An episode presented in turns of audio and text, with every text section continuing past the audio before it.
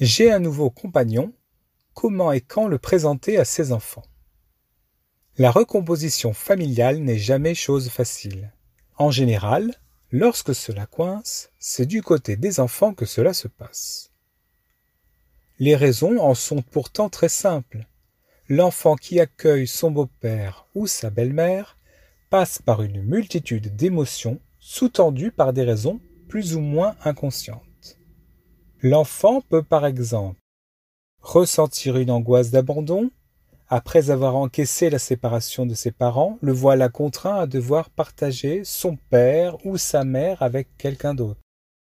Il y a parfois chez l'enfant la peur d'être relégué au second plan, d'autant que lors de la séparation parentale, c'est souvent ce qui se passe. Les parents, focalisés dans leur souffrance, en oublient classiquement les émotions le vécu psychique de leur enfant.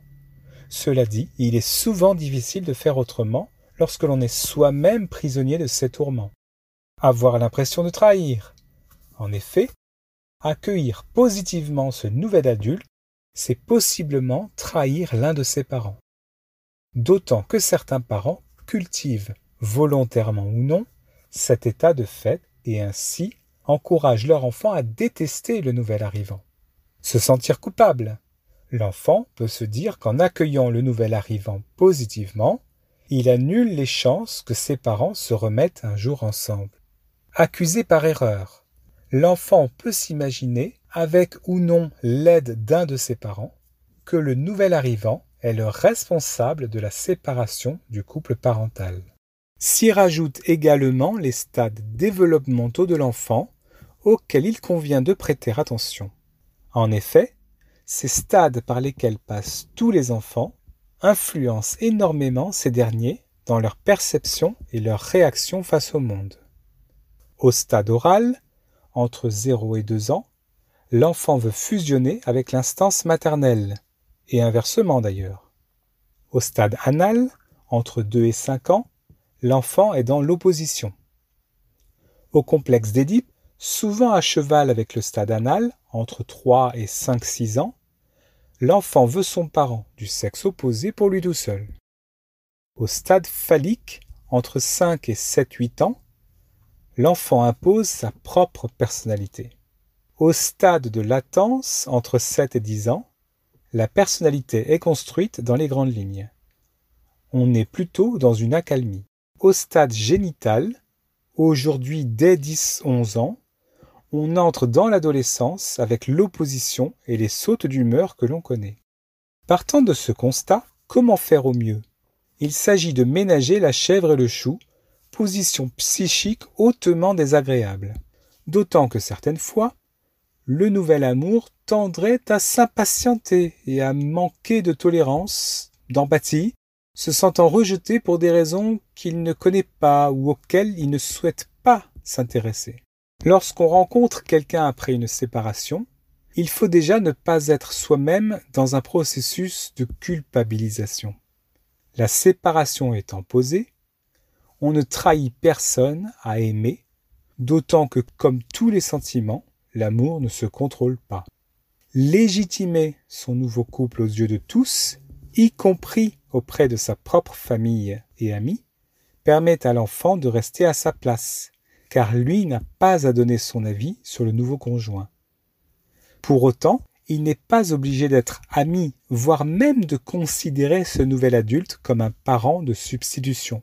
Et de cela, il faut en parler à son enfant. Mais il doit savoir être cordial, comme finalement avec n'importe quelle autre personne. Ainsi, avant de faire les présentations, 1. S'assurer de la qualité de la relation, est-ce une relation sérieuse?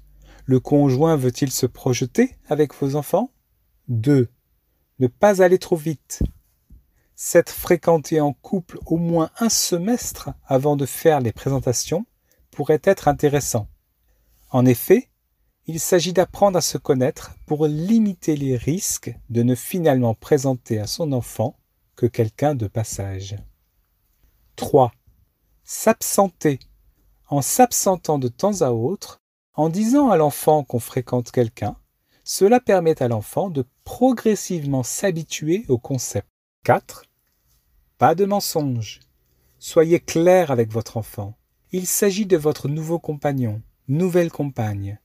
Ne le ou ne la présentez pas comme un ou une simple amie. 5.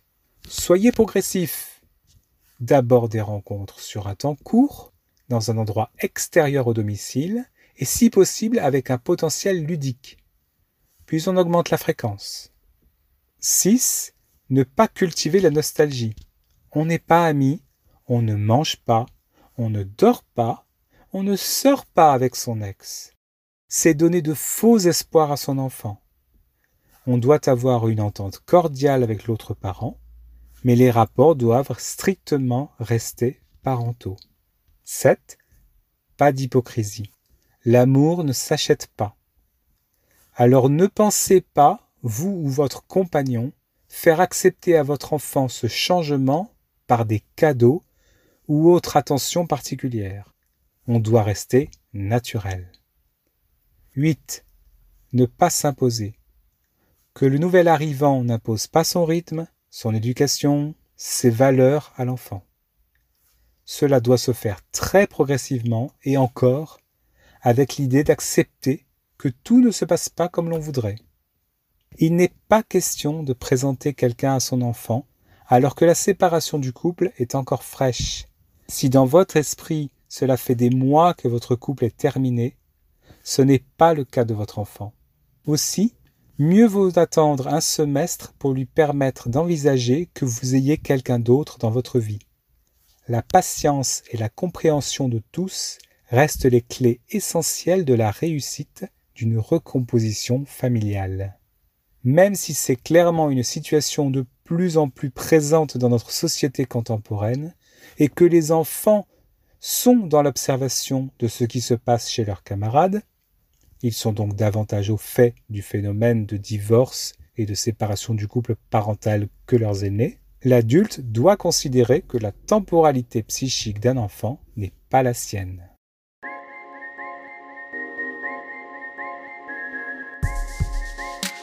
Article rédigé par Dr Goulois David, psychologue, clinicien, sexologue l'île de la Réunion.